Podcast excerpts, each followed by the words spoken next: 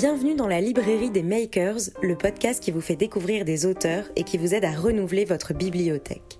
Je m'appelle Elisa, je suis journaliste et chaque semaine, je pars à la rencontre d'un auteur ou d'une autrice. Je les questionne sur leur actualité, sur leur parcours et sur ce qui les a poussés à prendre la plume. Ce podcast vous permet d'entendre la voix qui se cache derrière l'écriture. Bonne écoute.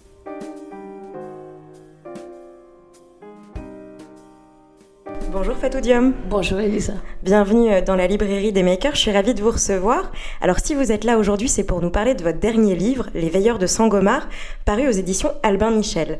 C'est un livre sur l'amour, sur le deuil, celui d'une jeune fille, Kumba, qui a perdu son mari dans le naufrage d'un navire. Vous faites là directement référence à un moment terrible de l'histoire, le naufrage du Diola, qui a eu lieu en septembre 2002 au large du Sénégal.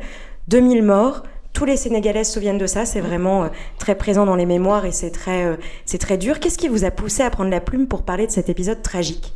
Euh, le souvenir qui ne passait pas, parce que je vais régulièrement au Sénégal et les gens m'en parlent encore. Et il se trouve que quand ce drame est survenu, j'étais sur mon île natale et les pêcheurs ont même trouvé parfois des corps.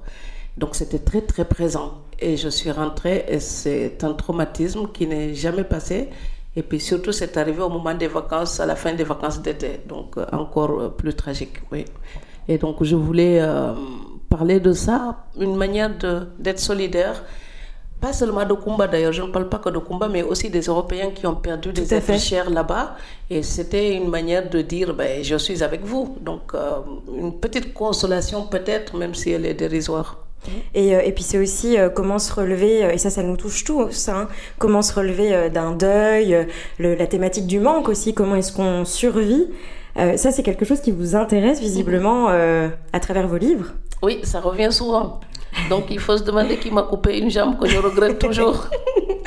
Mais oui, ça revient souvent parce que je, je pense que l'être humain euh, ne s'habitue pas à la perte. Donc à chaque fois qu'il y a un drame qui survient, bien sûr, on essaie de rester debout, on essaie de tenir, mais personne n'est programmé pour ça, parce qu'on reste sensible, on n'est pas imperméable. Et quand une jeune femme se marie, évidemment, son chéri, c'est son pilier. Ils, sont complémentaires, ils sont amoureux, ils rêvent la vie. Et eh bien, ils n'ont pas le temps de construire. Ils commencent à peine, ils ont seulement un enfant. Et le destin s'en mêle. C'est la tragédie. Bouba ne reviendra pas. Et Kumba se demande euh, comment marcher droit, comment continuer à vivre sans l'homme de sa vie. Et justement, c'est aussi un roman qui, interroge nos, spiritualités. Kumba s'en remet à la tradition euh, animiste sérère. Elle veut invoquer les morts qu'elle imagine vivre sur l'île de Sangomar, avec ses veilleurs de la nuit qui, l'accompagnent. Là, on retrouve évidemment le titre. Alors, cette île, je crois, elle est en face de votre village natal. Sangomar. Voilà, Niodor, c'est ça? Niodor. Voilà, Niodor. Euh, est-ce que vous pouvez nous parler de cette île et de, ce lieu un peu mystique alors d'abord, Kumba qui dit Sangomar, roi des ombres, accorde-moi la vue qui traverse la nuit. Ouvre-moi le chemin jusqu'à mon aimé. Et elle invoque comme ça, c'est une litanie jusqu'à la transe. Ben, Sangomar, c'est un lieu de culte. C'est un ancien lieu de culte euh, dans la religion animiste des Serrères des îles du Saloum, là-bas, au sud-ouest du Sénégal. Et donc, cette île-là, les Serrères considéraient que l'âme des défunts se retrouver là-bas. Donc les ancêtres se retrouvaient là-bas. Et il suffit de les invoquer. Euh, d'ailleurs, on disait dans notre tradition, ben, si quelqu'un vous manque, si vous avez un cher disparu qui vous manque, eh ben, donnez son nom à Sangomar, implorez Sangomar, et puis vos ancêtres vont, enfin, intercéderont, et Sangomar vous permettra de rentrer en contact avec l'être qui vous manque. Et Kumba y croit, donc elle n'arrête pas. Mais comme les autres la prennent pour une folle. Oui, les vivants la prennent pour. elle est obligée de s'en remettre à, ces, ombres un peu qui. Voilà. Elle parle, les autres pensent qu'elle parle seule dans sa chambre, mais ce sont ces visiteurs qui sont assez malicieux pour ne pas se montrer aux autres. Il, y a, n'y a que Kumba qui arrive à les voir. Et donc elle parle, elle parle, sa chambre est peuplée euh, de ces disparus, de ces âmes, de ces visiteurs qui veille avec elle toutes les nuits, mais les autres la prennent pour une folle. Donc elle préfère parler et puis écrire. Elle parle aux ombres et puis elle écrit la nuit. Au moins elle sait ce qu'elle voit, même si les autres en doutent. J'ai vraiment envie de vous poser cette question parce que quand on vous entend, tout de suite, ça prend forme. Votre écriture, elle est vraiment, euh, elle est vraiment incroyable. C'est-à-dire que, que voilà, c'est très poétique, c'est comme, comme des chants, comme ça, comme une litanie. Comment est-ce que vous faites pour écrire? Comment vous écrivez? Mais je fais comme combat, je rentre en transe. Non, mais presque. C'est-à-dire que c'est. Non, c'est pas presque. On sent que c'est incarné d'une manière incroyable. Et vous écrivez la nuit, vous écrivez quand vous? J'écris la nuit et je récite et je déclame comme combat. Et donc il y a quelque chose d'assez oral aussi. Ah oui, oui, je parle, je récite, je, récite vraiment mes textes. Euh, oui, je récite ces regards, combien d'êtres euh, passent une vie entière à chercher celui qui leur manque. Donc Kumba ne se confiait plus, elle écrivait. Et combien de temps du texte. Hein. Et combien de temps? Oui, non mais c'est ça, c'est-à-dire que c'est vraiment quelque chose d'incarné jusqu'au bout. Combien de temps pour écrire ce livre? Alors, je ne sais pas si je peux quantifier parce que je me suis arrêtée parfois pour aller donner des conférences et revenir. Et puis après, je m'y remets ou partir voir la famille, revenir, puis s'y remettre. Et je n'oserais d'ailleurs pas dire aux journalistes comment je fais pour écrire, c'est trop rapide. C'est vrai euh, Oui, c'est la maturation dans ma tête qui prend du temps. C'est-à-dire que quand euh, j'ai un, un, sujet, oui. un titre, je commence toujours par le titre d'ailleurs. Une fois que le titre il est là, c'est comme si j'avais euh, planté mon architecture. Après, je dois meubler les pièces. Ah, c'est incroyable. Donc, vous commencez avec le titre Oui, je commence toujours par le titre et puis.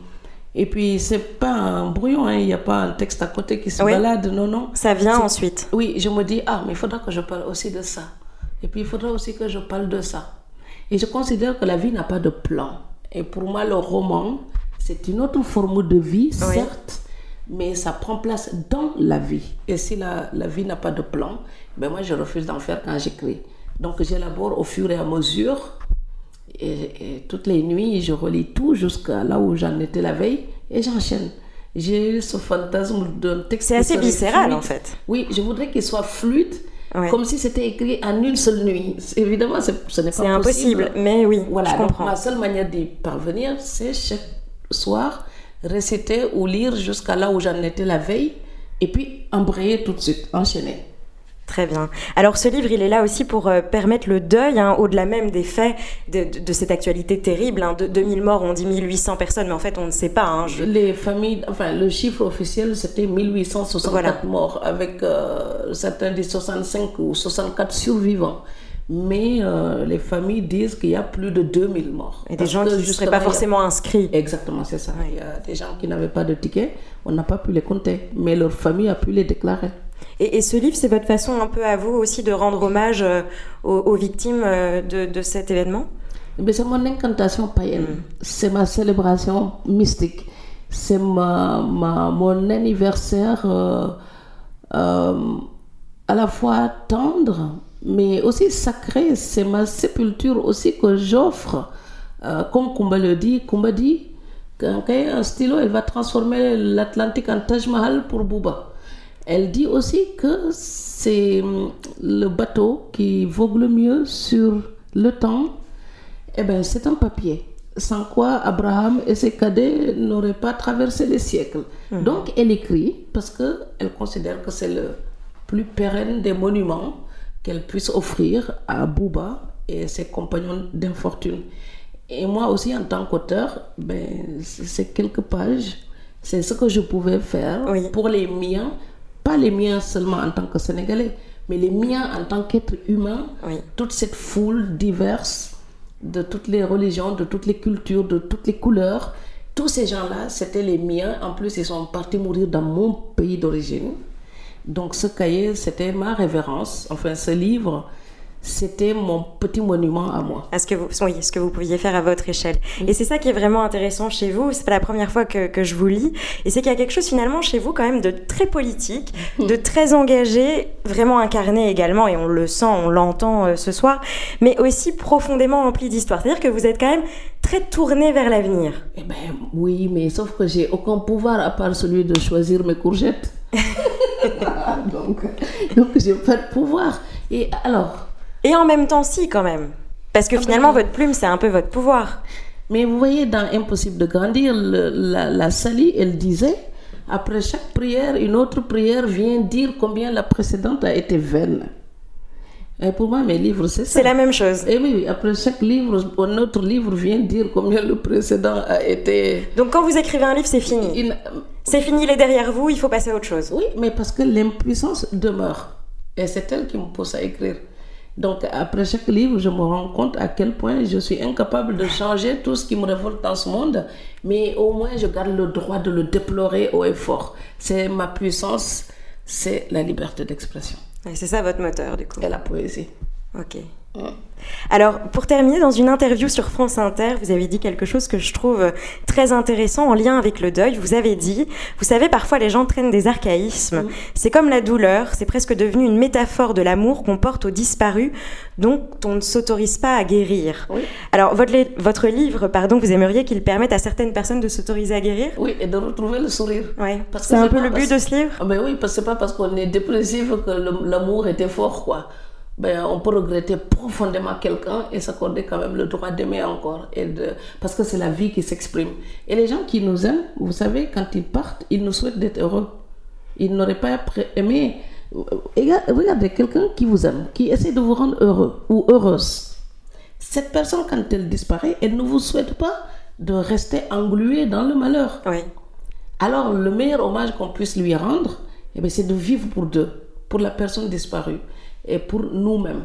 Et c'est aussi continuer ce, ce- ce chemin humain qu'on doit élaguer. Bien sûr qu'il y a des obstacles, il y a des épines et tout, mais il faut garder le pied marin, essayer de rester debout. Nous sommes tous fragiles.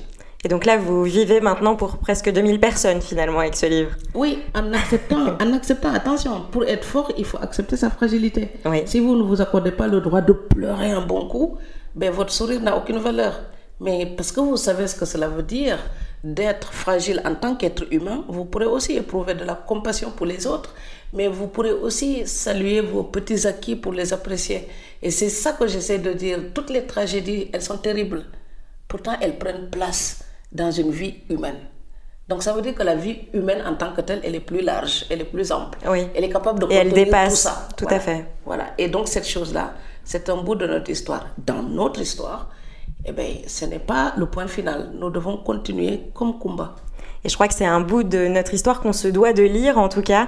Donc j'invite voilà tous les auditeurs à lire Les Veilleurs de Sangomar aux éditions Albin Michel. Merci Fatou Diom. Et méfiez-vous des métamorphoses, ce sont des mutants. Merci.